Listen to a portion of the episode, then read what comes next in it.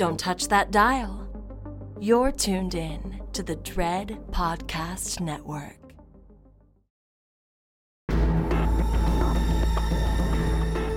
You are now listening to Postmortem with Mick Garris, where the most influential voices in horror cinema will spill their guts to the renowned horror director, writer, and producer. Now, here's your host, Mick Garris. From Nice Guy Productions World Headquarters overlooking the glamorous San Fernando Valley, I'm Mick Garris, and this is Postmortem. The world of cinematic horror has its own class system. The major studios partnering with companies like Blumhouse and Ghost House have to appeal to the broadest possible audience and have made the franchise film the center of their universe. That's not to say it's a bad thing, just something that sands the edges off the transgressive stories that are the lifeblood of horror movies. It is the world of the independent film from which most of the original ideas and terror tales are birthed. The stakes and the overhead are not nearly as high for companies like A24 and XYZ as they are for the corporate conglomerates. And a film that grosses a couple million dollars at the box office can be considered a big success. I love being surprised by a movie, taken somewhere I think I've been before, only to discover that I haven't, and the filmmakers take sharp left turn moves in opposition to expectations. A week or so ago, I saw just such a film and was delighted by it. Talk to Me centers around a group of teenagers, which is usually a red flag for me. But it is so human, so surprising, and so sure handed in its handling of story and character that I was completely won over. It also contains genuinely frightening and chilling scenes that reached me, and I can be a tough audience. Even more surprising is that it's a debut feature film from the twin Philippou brothers, Danny and Michael, best known for their YouTube channel creation RackaRacka, which is primarily comedic, but with heavy dives into horror. We're going to talk with these talented brothers about their journey from successful YouTubers to feature filmmakers who made a Sundance sensation that comes out in theaters in late July and see what makes them tick. Gentlemen, welcome to the slab, and thanks for joining us here. in Oh, that was great. That's so amazing. Thank you for having us. It's so uh, cool, so cool. Well, it was such a wonderful and surprising film. We get invited to a lot of screenings, but this was it's really terrific. It's obviously made by people with a love for the genre.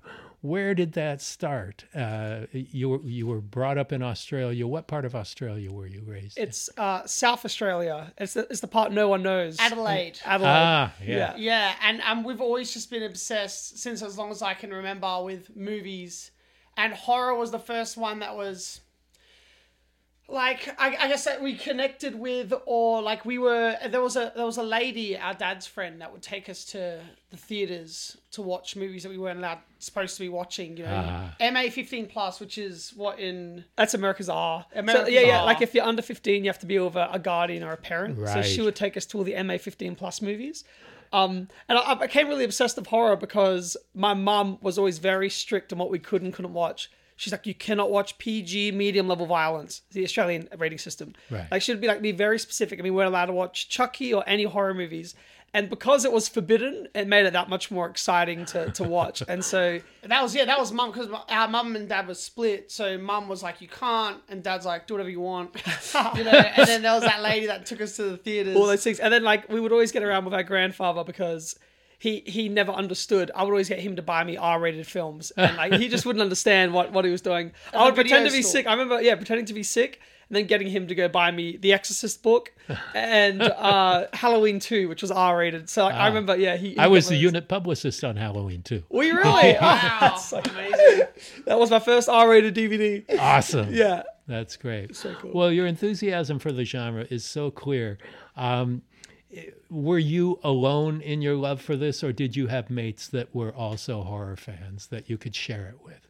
We had like 12 to 15 kids around the same age that lived just around the corner from us, you know. So every day after school, we'd go and make movies and fight each other with backyard wrestling. Those are the two things that we did, you know. And uh, they weren't necessarily uh, fans of horror, but they were just fans of everyone just hanging out, and uh, you know they wanted to hang out with us, and that's what we were doing. So it was like, you know, we're well, we're making movies. If you guys want to hang out, you know, so everyone would be part of our our movies, and then the the backyard wrestling thing. Um, but we always would like re- we were obsessed with like uh yeah like so with horror and that it's so many different things like we would be we loved like the old psycho movies how the old ones were black and white and then it turned to color and stuff so when we'd recreate our own like movies we'd have the first ones in black and white Yeah. and then that changed to color we were obsessed with, and then we even like the first couple of things we made was called the Evil Flamingo, and we had six of these movies, which are massive ripoff of Chucky. But we had my sister's flamingo doll, and then we would do like, I'll show you a little bit of a clip later. Like we were like nine, eight, nine, we were creating like practical effects of like tomato sauce and all that sort of stuff. So we're just obsessed with, yeah. I think it was literally because our mum would not let us do it, and then we were allowed to do it, and then it was like, oh shit, this is. So you're getting away with something. yeah, yeah. So that was your play. Other kids would play football and and and have their fun with their army men and things like that. And and you your play was putting together movies. Yeah. Well, even even before the camera stuff, uh, we would have toys, like say the Army Men, and we'd act out movies of them, and then make covers for them. like yeah, draw we, we, covers we for the to draw movie. covers. Uh, like we, I got in so much trouble in primary school because like the teacher pulled my mum aside. She's like, "These are like a little bit disturbing." She was showing the things that I was drawing, and I was drawing like you know, you know, Yeah, like like murder and things like Yeah, that. I think yeah, Danny yeah. was one or two bad, you know, turns off for becoming a serial killer or something. Glad he found the outlet. I was filmmaking. anything that like scared me. I was interested in because I remember like uh, uh, there was a Bigfoot, an article about Bigfoot in like the newspaper, and I cut it out and stuck it into this booklet, and then everything that was like scared me, like anything about killers or anything about anything horrifying, I would cut out and put into this scrapbook.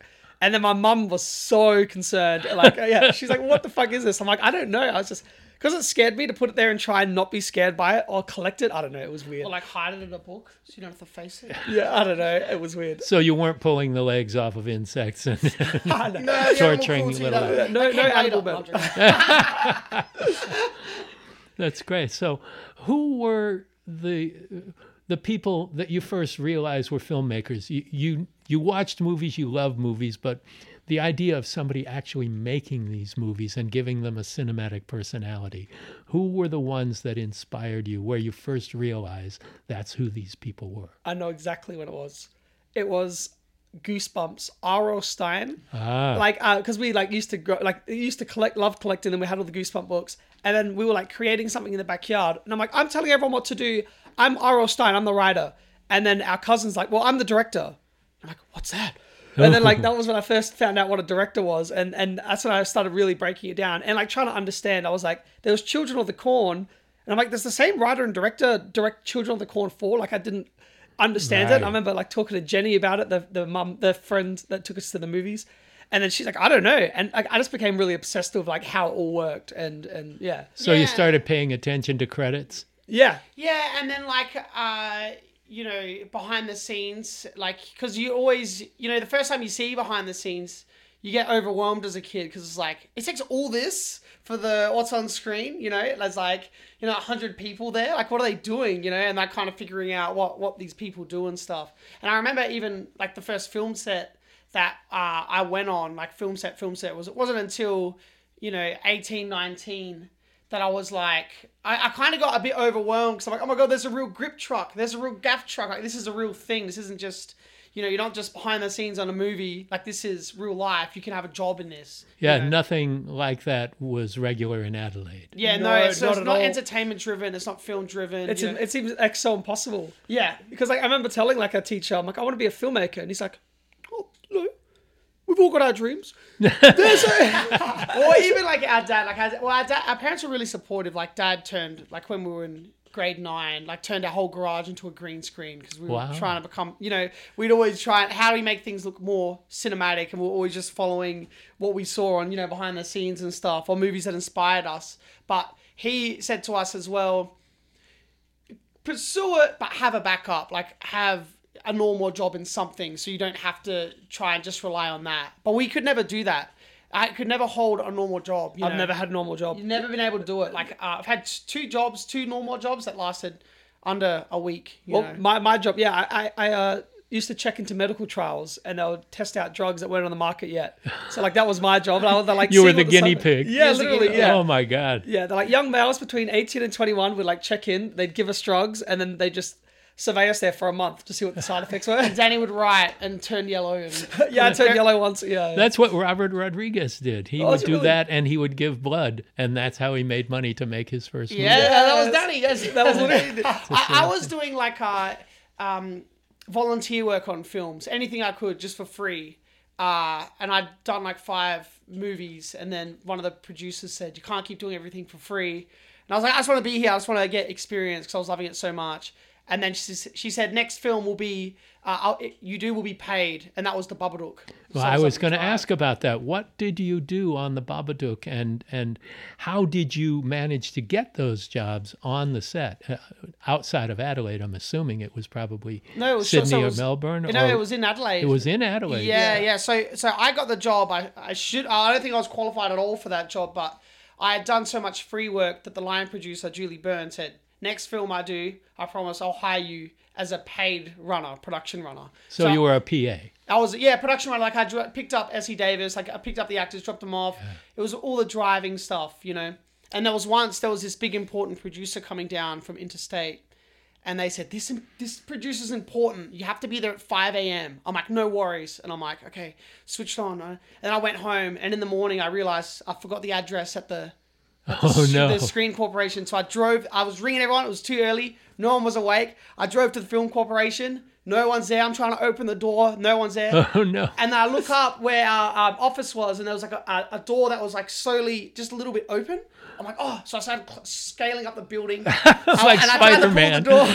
the door was locked, but it was like open a little bit, and I pulled it and broke the lock, and the alarm for the whole building went off. Wow, wow, wow, wow. And I ran, grabbed the address, dived off the side of the, side of the balcony, got in the car, and drove. And I was, uh, um, I was uh, just there on time to pick up the producer. And I was Oh, covered wow. in sweat. And like, How's it going? And then she got in the car.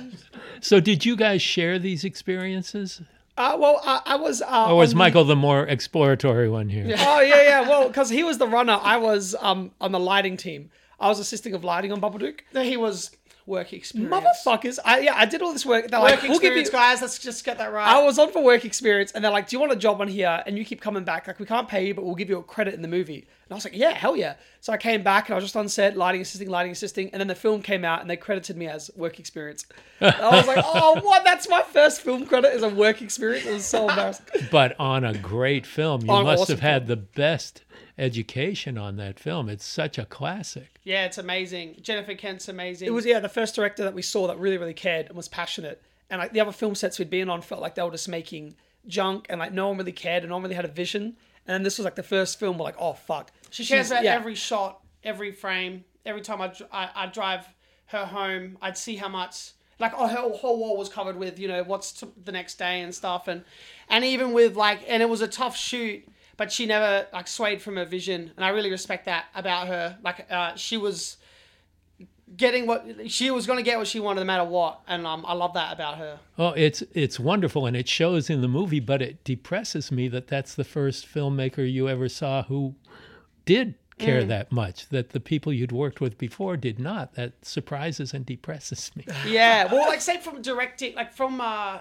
directing stuff, right? The stuff that I'd worked on before that was more like, like a job. It felt like a job. Everyone's just doing their job, you know. Whereas that was like, this isn't just a job. This is This is know, art. Yeah, this is art. Yeah, it's art, This yeah. is cinema. Th- This is making something that that will be remembered. Like that. That's what. That's the the vibe I got from her. That people maybe didn't connect with on set. That I, that I just loved. I was like every every weekend or whatever. I just kept telling them anything you need. Like if you're going out, just let me drive you around, make things easier, whatever. I'm I'm hundred percent here. Let I want to be involved because I loved it. I loved it. Well, how great to have an on-set inspiration that you could carry with you for the rest of your career. Yeah, Yeah, yeah. It's amazing. And, And like, then also, we like- did so much jobs with all different departments. Like I worked with grip, I worked with uh, stunts, I worked with sound. So I kind of understand how. I understand how things work on set, and I have like an empathy for those people as well because I've worked with them. Um, you know, and like the grips, man, they got such a tough job 16, 17 hour days, lugging equipment and the, Australian desert, you know. like it was it was it was good to hire those same people for our films because a lot of them we brought back like that that I worked with that I liked that I thought were cool people for our film. You know, they crewed on ours as well. Well, you're not only learning the technical aspects of constructing a film, but you guys were actors too. So tell me about how that happened and, and where that went, and then we'll get to RackaRacka and how that led to Talk to Me. Yeah, well, um, we we got approached to uh, talk to uh, like a like a class of students for they were doing some research for the film, a series called Deadlock, and then so they we just came in and like told our story because we were like YouTubers at the time, and we showed a video, and then the the girl that was writing it and like creating it saw us and then wrote us into the show. She's like, oh, it's sort of based on them. And then the producer's like, why don't you just get them? and then so they approached us like, do you want to act in this? And I was like, like act seriously acting? And I, I was like, they said yes, not thinking it was actually going to get picked up. Yeah, sure. They're like, it'll help us to find. Like, sure. And then they said, you know, we're shooting there. And I was like, oh shit! Oh, it's but it was also like really pivotal and important to me, like to know what it's like to be directed. Like I was like curious to feel like, oh, I want to see what it's like to be an actor, and then so like I can have that experience when I'm directing actors myself. So uh, I remember that being really important to me. But but like acting, like we just did it from kids because it was just like we were making videos, so we had to. We kind of did everything, you know. And uh, and acting was like our friends, and that we would uh, do it with our friends. We don't never wanted to be or want to be actors, but it's just something that you know we it was a kind of a necessity of when you're filmmaking with your friends and that. So we always were just acting and performing for camera.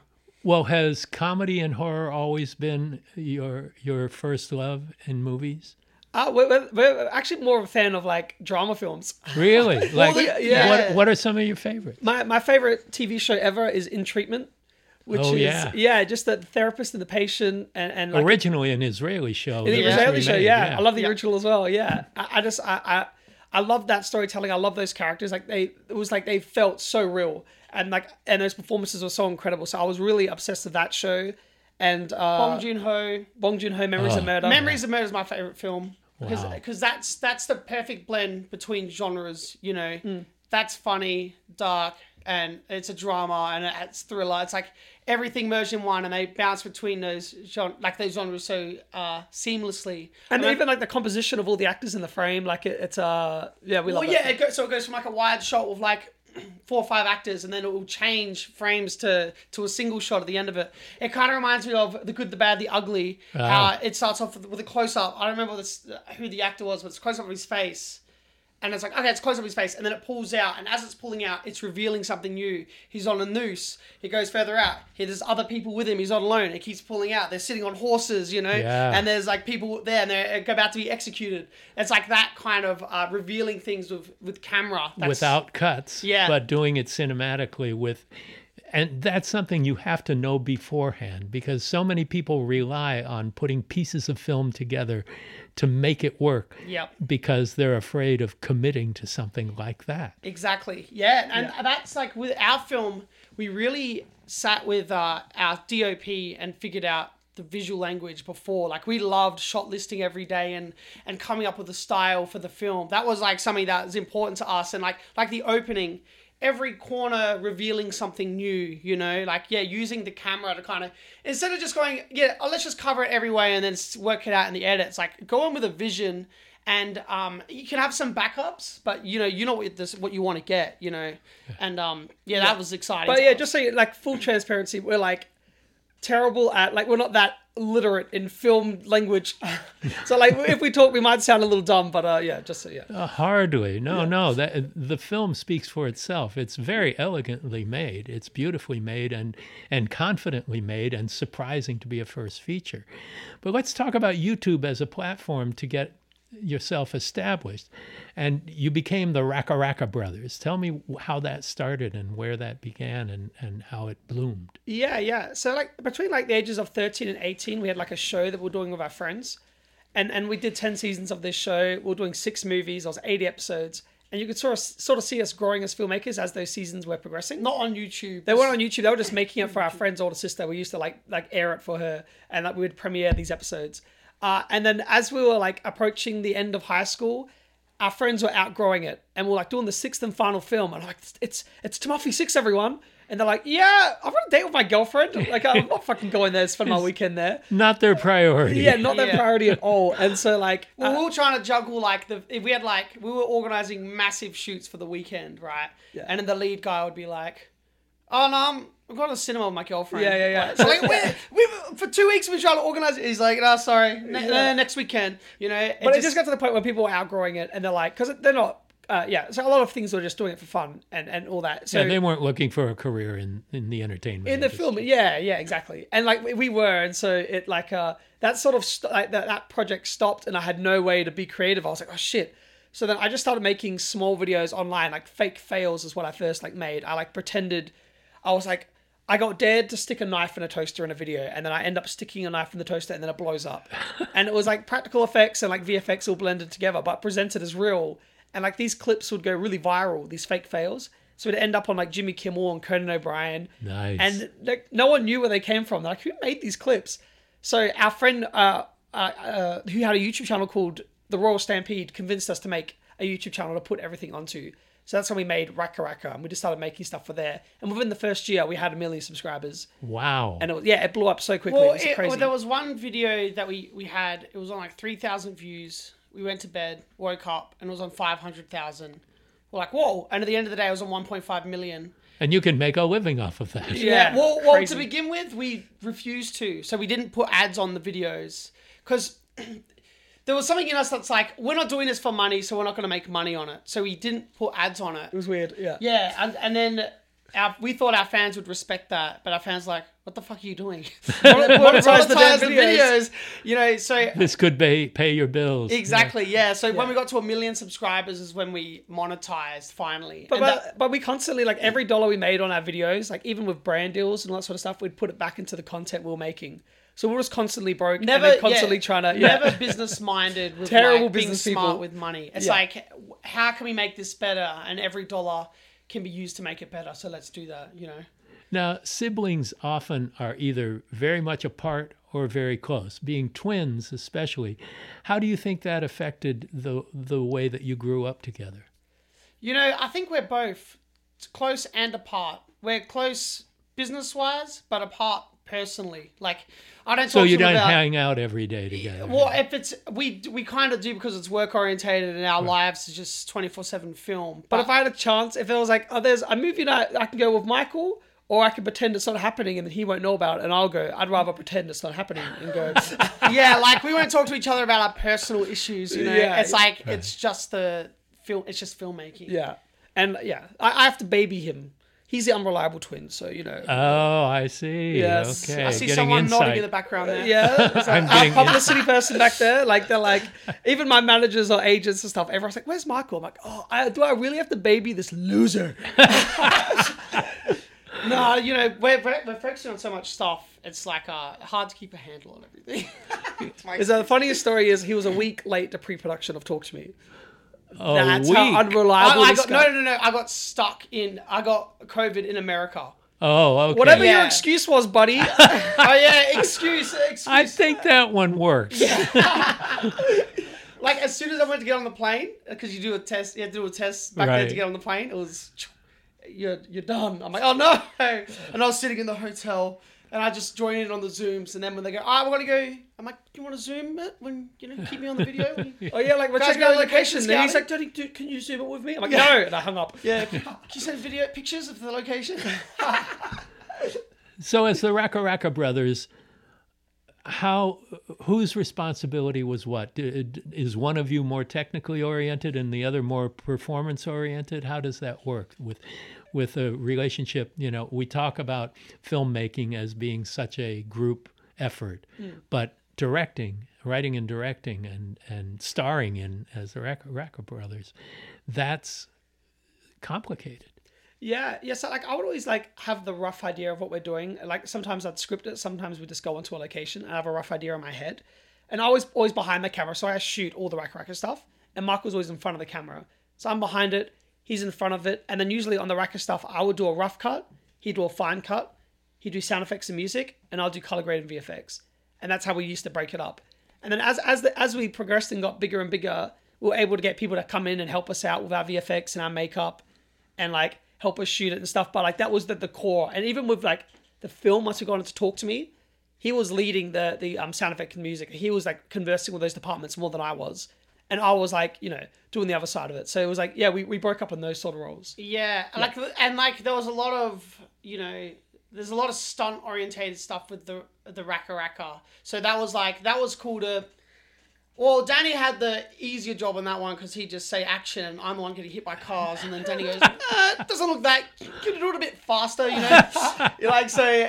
But it was cool, like through that to meet stunt performers, and then like find a crew that was like will uh, that wanted to create do new and innovative stuff to you know ways of shooting stunts. So we did rigs and stuff that had never been done before. You know, we love creating that stuff with our stunt team, and we're looking forward to doing an action film because I think we can bring a side to it or a point of view with it that, that hasn't been seen yet. I, I feel. I, uh, yeah, I so Michael's writing an action film right now. I'm, I'm still writing horror, so yeah. And so yeah, I, I- even like when I had we had the first draft to talk to me, like I always send it to Michael. Michael will give notes, and he's like, like goodly brutal. Like I I finished. We can be honestly brutal with each other. we were very honest, and so like I wrote, uh, we wrote finished uh, a horror film called Bring Her Back. And I'm like, oh, I love this, I love this. And I sent it to Michael. He's like, boring.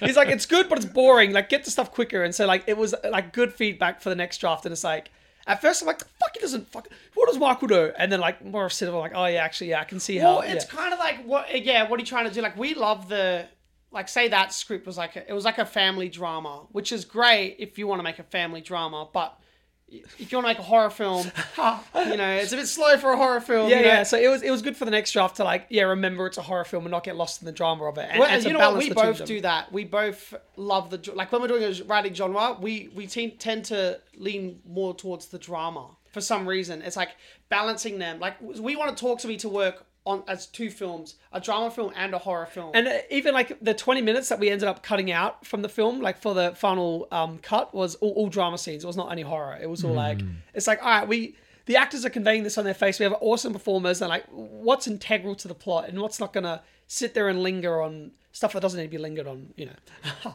So, uh, the transition from YouTube channel to a feature film, an A24 feature film, how did that come about? Uh, did you pitch it? Did did you uh, just start making it on your own, writing it on your own? How, how how did you go about and make that transition to feature filmmakers? Yeah, it was like uh, the YouTube channel kept getting demonetized, the videos kept getting removed and stuff because we made really graphic and violent content. and so, like, they were like, oh, this isn't really right for the platform anymore. i- initially it was like they were pushing it because we were kind of one of the only channels doing like filmmaker stuff, like that had. oh, that's not entirely true. There was still like, There was, I said there's some. There was Some, like, well, some, one of yeah. the few that was doing like filmmaker stuff. A lot of the other content was wasn't that. It was kind of gaming and and reacting and things like that. We were doing like filmmaking stuff, and that was a few channels. It was like a kind of select. It was a niche. So. YouTube initially promoted us like hard. Like, look, they're not just. This is YouTube's everything. They're doing filmmaker stuff, you know. Um, but then you know, we, we you know to be fair we have a tendency to push the envelope a little bit as well with, with the violence and things like that and um youtube changed its policies to be more family friendly yeah. So know? yeah, to give an idea, is like you can watch one of our videos called uh, "Mortal Kombat Fatalities in Real Life," and so like we created some Mortal Kombat fatalities, and it's so graphic, and it's a surprise. YouTube removed it. We ended up convincing them to put it back on, but like that content they weren't really pushing anymore. They're like, okay, and so I, I sort of lost. Uh, like my way of being creative on the platform. Like it was too many red tapes, and I was like, I don't really know how to make stuff anymore, like within these guidelines. So that's when I started writing again, which we were doing before the RackaRacka stuff, and I'd sort of lost that because we got so carried away with doing all the YouTube stuff and like exploring ourselves as filmmakers that I stopped writing. Um, and then so like talk to me was when I first sat down and like got back into it for the first time. And I feel bad. There was another producer, Julie Byrne, who got Michael um his first job on Babadook. We did have a film that we were, we were writing called Concrete Kings, but then because we were doing the YouTube stuff so much, we never really put the time and the care into that. So that project sort of stopped. And- You and were was- distracted, yeah. We were yeah very and it was a very difficult it was our first attempt of doing like a bong joon-ho memories of murder with the genre you know the blending genre and it didn't really work like it was like we were trying to do yeah, we're trying to merge the drama with action with comedy and that, and it wasn't. Re- it's it's tough to do, you know, and it wasn't really working. So it was, and it was like writers, new, new writers kept getting attached, and like it just wasn't. Eh, it just wasn't, eh, you know, mixing right. It just wasn't but, playing but right. we, we yeah we learned so much from that because I was trying to tell a writer that we ended up getting that I really liked, and I was like, oh, make sure to include this in the scene and this, and I'm like, oh, let me, let me show you, and I wrote like an outline. I'm like, oh, like sort of like this, and then she said to me and the producer, she's like, I'm not saying this because I don't want the job. I'm saying this because I just, I'm being honest. I think you should write this movie. She's like, you're you've d- done all this. Like this is I can't. uh, This is your head. This is your creation. She's like, you can write. I think you should sit down and properly learn how to write. And so that was like it sort of gave me the confidence to like do a draft of Concrete Kings and then like after that continue writing on and off. I just like got a bit of confidence from that. Uh, and then yeah, I just kept sharpening that skill. And, and that's why having a great co-writer, Bill Hinzman, who co-wrote the film with Danny, Yeah. he's lives and breathes script, you know, and film, and he'll all he that's all he does, and it's all he's ever done. And like we discovered him in film school, uh, the the media course that we did. He was the only one that was serious about it, like we were. Everyone else was kind of like there for kind of like a laugh and to hang out and stuff. He was about filmmaking, and we were about filmmaking, so we were naturally Yeah. drawn to and, each other. and it was like he was so much older than us because like he was like in his mid thirties and we were eighteen. But like we connected. I'm like because we we're the only like yeah there were, there were other people there that were really into it, but he was really into it, and so I really connected with him. I brought him over. I'm like, Dad, this is my friend. He's like, Hey. Dad's like, Oh hey. but like we just like would collaborate and write all the time. So like uh, before the YouTube stuff, we did a short film called Deluge as well, which is about a father and son in a suicide cult. And but like uh, yeah, as as the YouTube stuff took off, got distracted, and then eventually got back into it. And so, talk to me in particular. How did that come about? Uh, so there was a, a, a film that we were writing, an, another horror film that had all these same characters in it. That I like, I like I had the idea of these characters and stuff, and then uh, Daley Pearson, who's a producer on a cartoon called Bluey, He's a creator. Oh, yeah. yeah, yeah. Uh, he he uh, sent me a short film which was like uh, script. kids like yeah like yeah a short film script uh, of like kids having fun with possession, and then I, I like read it. He's like, "Do you want to do a pass and direct this?" And I was like, "Yes." And so I like sat down, like I got it, and I started writing. I rewrote, did my pass, and then I literally just couldn't stop writing. And like the characters and everything just like was flowing out of me, and like after like a couple of days, a few days, I had like uh, the first draft, which was like 80 pages of like rough notes and characters and scenes and So you find your hands writing rather than your head. Yeah. Yeah, yeah, you just go with the flow. And then like I send that to Bill Hinzman, our collaborator. And I'm like, well, what do you think? And then he would give notes and stuff, then he would do a pass and he'd send it back to me. And then we get the ball rolling like that. And then eventually we had a script that were like, oh, like let's take this out. And so we uh sent it to Causeway. Did you have agents then?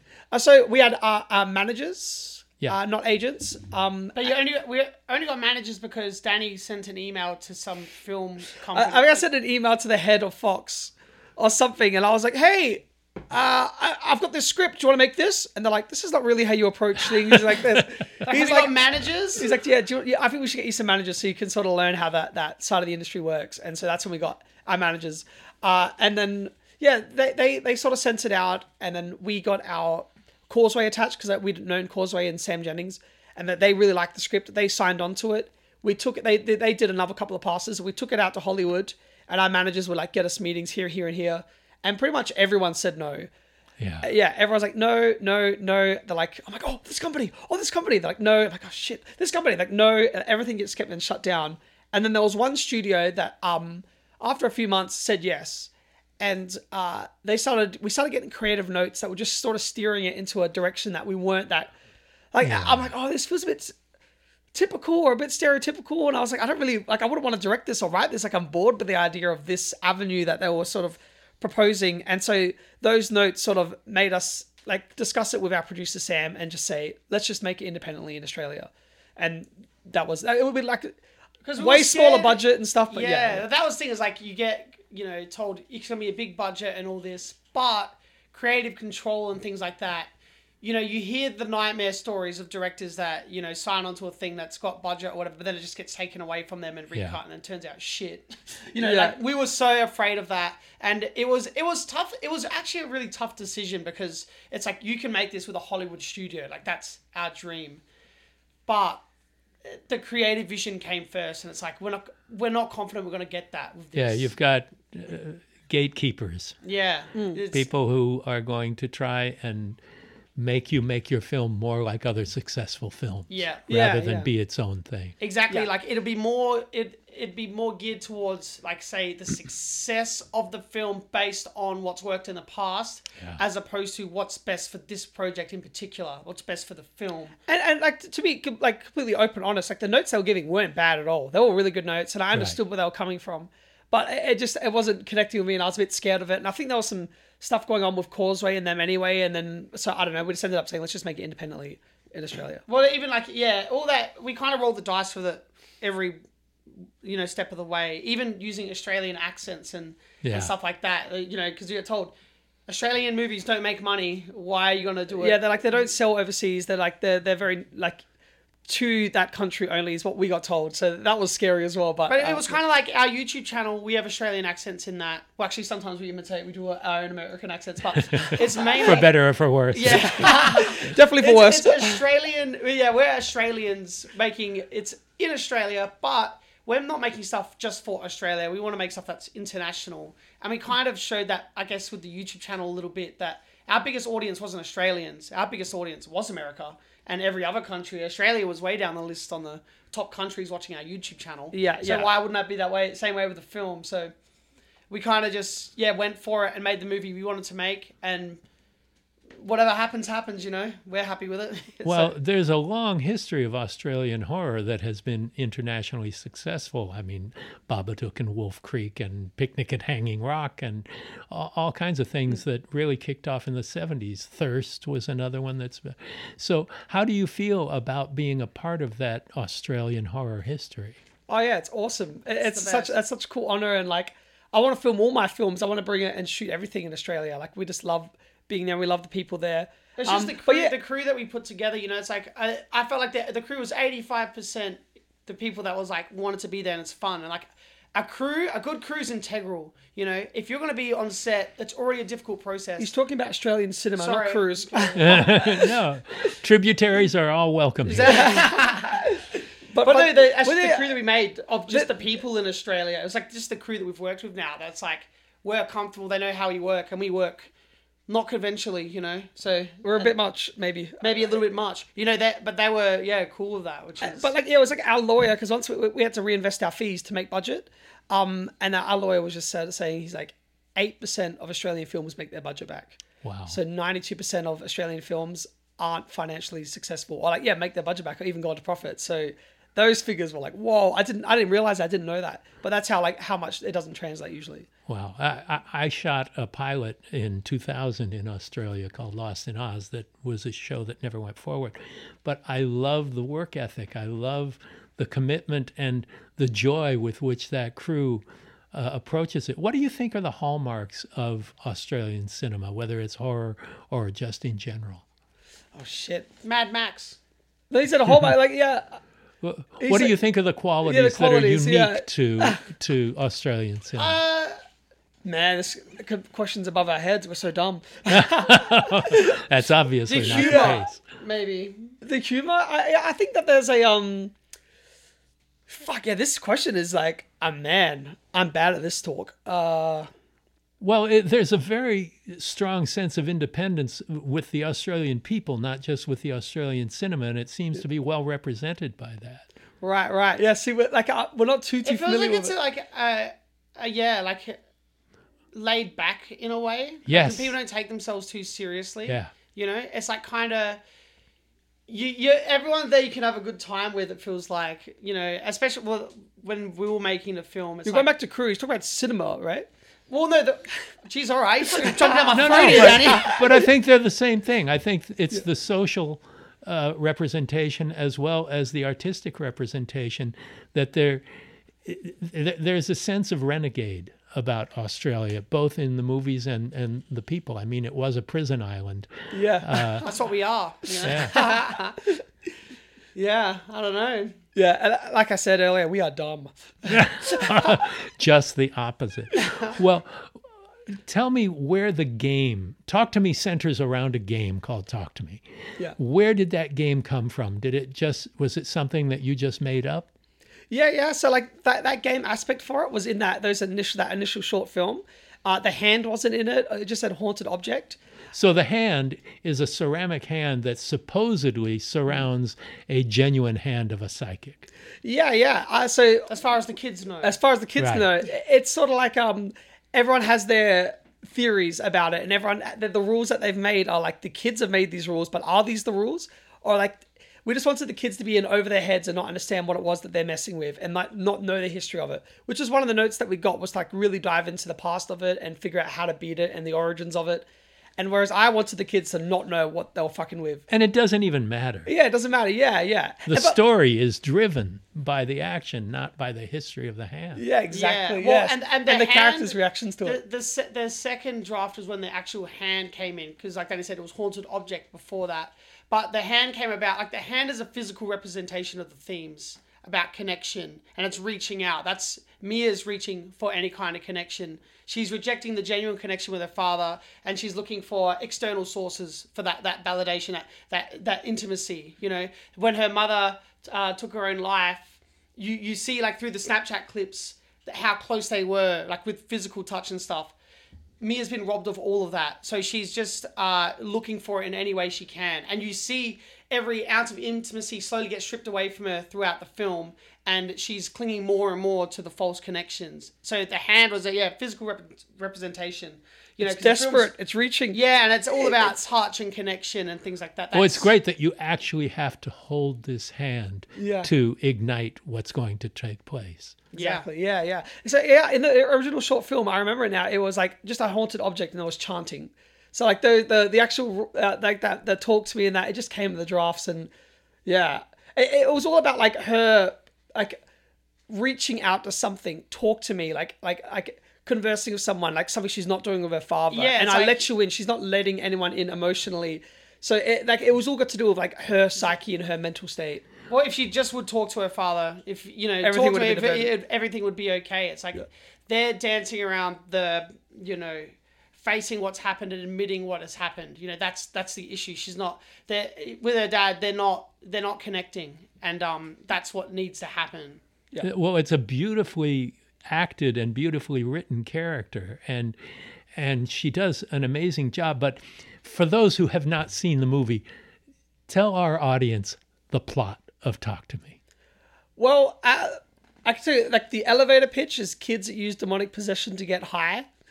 That that's a pretty good pitch. Yeah, yeah, and and and we follow a character that um, relies more and more on the supernatural to fulfill what's empty in her life. I think it's like roughly Yeah. uh, how to describe the film. Teenagers using demonic possession to get high. It's Probably Just leave it better. at Just one leave it at that one. Leave it at that. Yeah. Well, what was the reaction the first time you saw it with an audience? it, it was It was at the Adelaide Film Festival.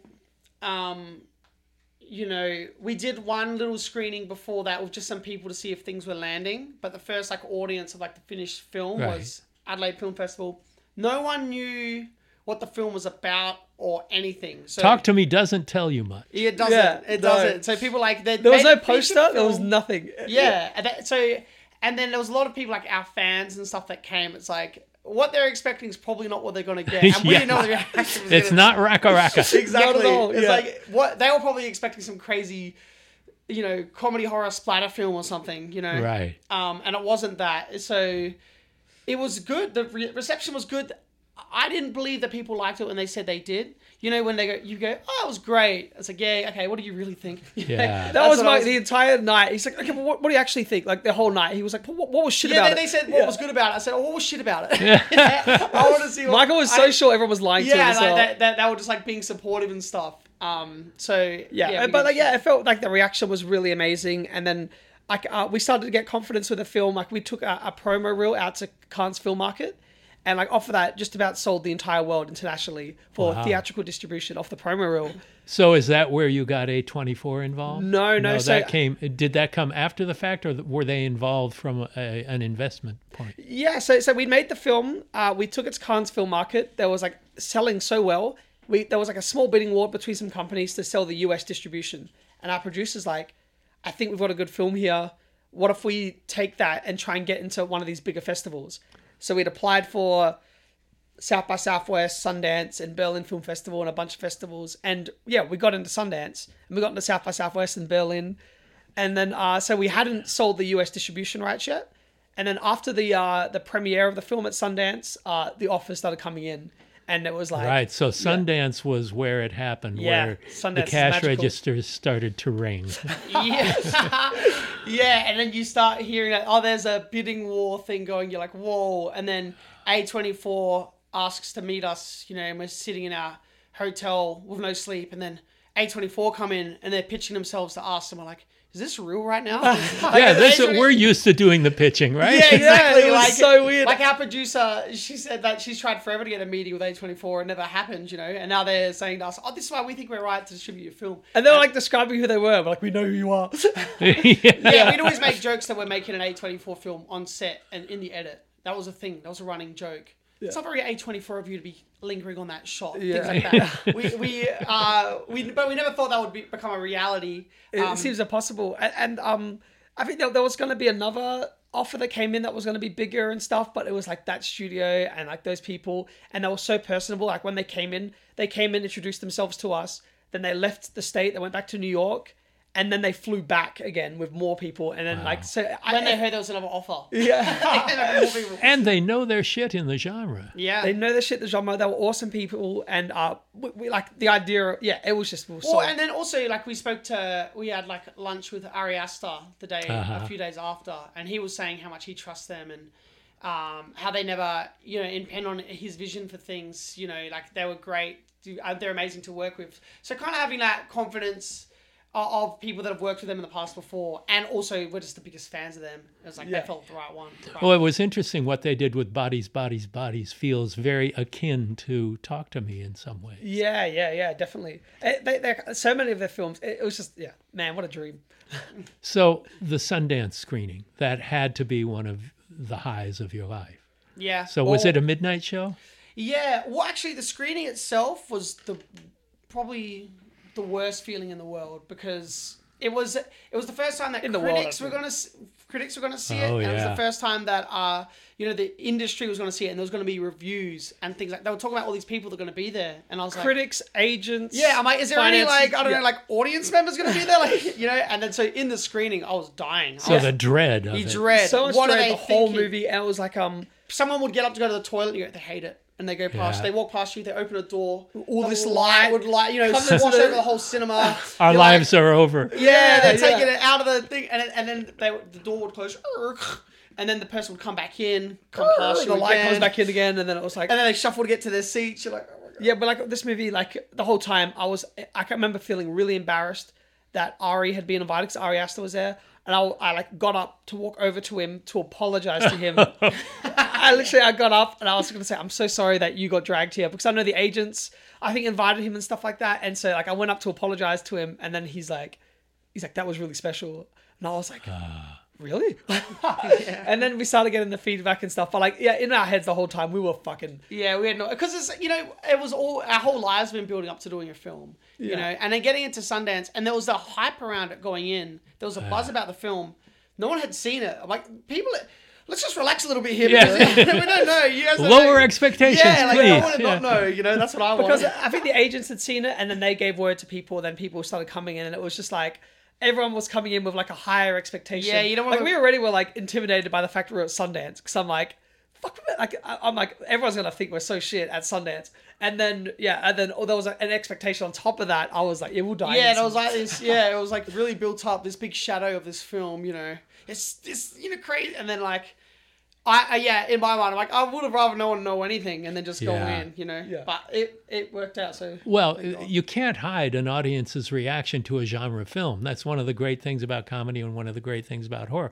You can feel how it's going down, and you Yeah. had to have felt the excitement of this audience. Yeah, as soon as the, the opening scene happened and that whole room reacted, it was Yeah. like it still for some reason didn't settle us down. It still I was still a bit like Yeah, we were still time, yeah. disconnected from it and looking. We're just waiting for something to go wrong. So we're looking for when the audience comes up, it's like that. Everyone's laughing, but well, look, Oh, you know, yeah. you But know. A- Ari said he had the same experience where there was like a speaker at the back of the cinema that was like flicking on and off or something. It was like, broken. One of them was busted. Broken and, like, So one of the channels was out. Yeah, and then he was sitting right at that speaker. Oh. So that if I was, oh man, that, Oh was, that would my have been even god! worse. Oh, what was it at the South by Southwest screening? For was a out of of it, sync. They played it out of sync. Oh no! Half the film, and like And they didn't stop and start it. They did it we halfway eventually through. did because halfway through. I, I was so like uh you know involved with the audio process to an annoying amount when we were mixing the film and everything because I'm so specific. Um, that when we were doing the screenings, I'm like, I don't want to be like that now. The movie's done. So when it was out of sync, I'm like, that's three frames out of sync. you know, but I didn't want to say anything. But then producer Sam, she went, she's like, it's out of sync. I'm like, oh, thank God. And then we went out and then we spoke. There's the- like a PTSD from it. Every time a screening starts, I'm like, is it gonna be in sync? yeah, you have Yeah, this yeah. How's it going to sound? That's a big thing. Are they playing it loud enough? What's this? What's the sound like? You know. Um, but yeah, we stopped and started it at a right time, and no one seemed to have noticed, but we certainly did. You know? yeah, of course you did. Now it's played at festivals uh, around the world. So, have you seen different reactions in different countries? Yeah, every screening has been different. The reactions. There was one screening in, uh, I think it was Berlin, that was completely silent, and we're like, oh my goodness. And then, like it was like the horror moments. It was like it kind of like a few like that, and then you go up, and then at the end, everyone clapped and everyone stayed for the Q and we're like, we we said it, but like we don't know what you guys thought. It was really quiet in here, you know. And they're like, we were just so engrossed in the movie, and then everyone started cheering, you know. Yeah, so it like, yeah, we're like, oh, awesome! Like, to be fair, we weren't there for the entire movie. We just came at the end, and we're like, it's very quiet in here. But like, uh, yeah, Yeah, like every like the South by Southwest, that's like that's the rowdiest crowd. You know. Yes, You know yeah. that was a rowdy crowd. There- There's people. There's some screens you go to where like people are, like yelling at the screen. Don't. No, no, not the hell! You know that sort of stuff. And like that's cool. They're like ver- verbally engrossed. Sorry, that peak. This is so exciting, and I'm so excited to help spread the word about this movie and to have you guys here. And in person, we've had to do so many Zoom shows, and we're back to doing it in person. So glad you could come here. What is next for you guys? uh, I've finished. We've finished a script for a horror film called Bring Her Back, and I'd love to shoot that ASAP if possible.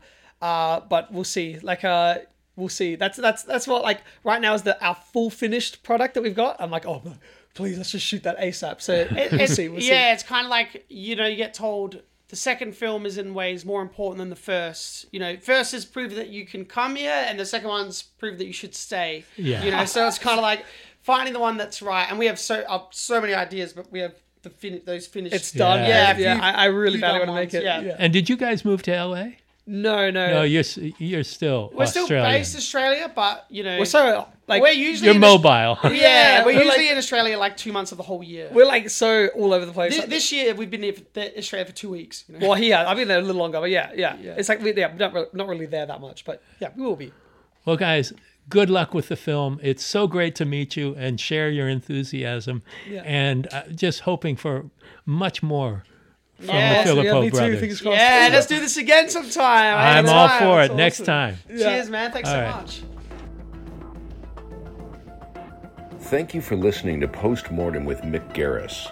Download new episodes every Wednesday or subscribe on Apple Podcasts, Spotify, or your favorite podcast app. Postmortem with Mick Garris is produced by Mick Garris and Joe Russo. Our sound engineer is Christopher Leon Price. Our announcer is Jeff Gelb. Our graphic designer is John Holland.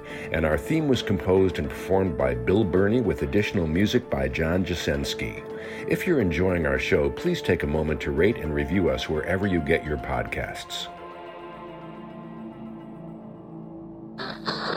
Thank you for listening to the Dread Podcast Network.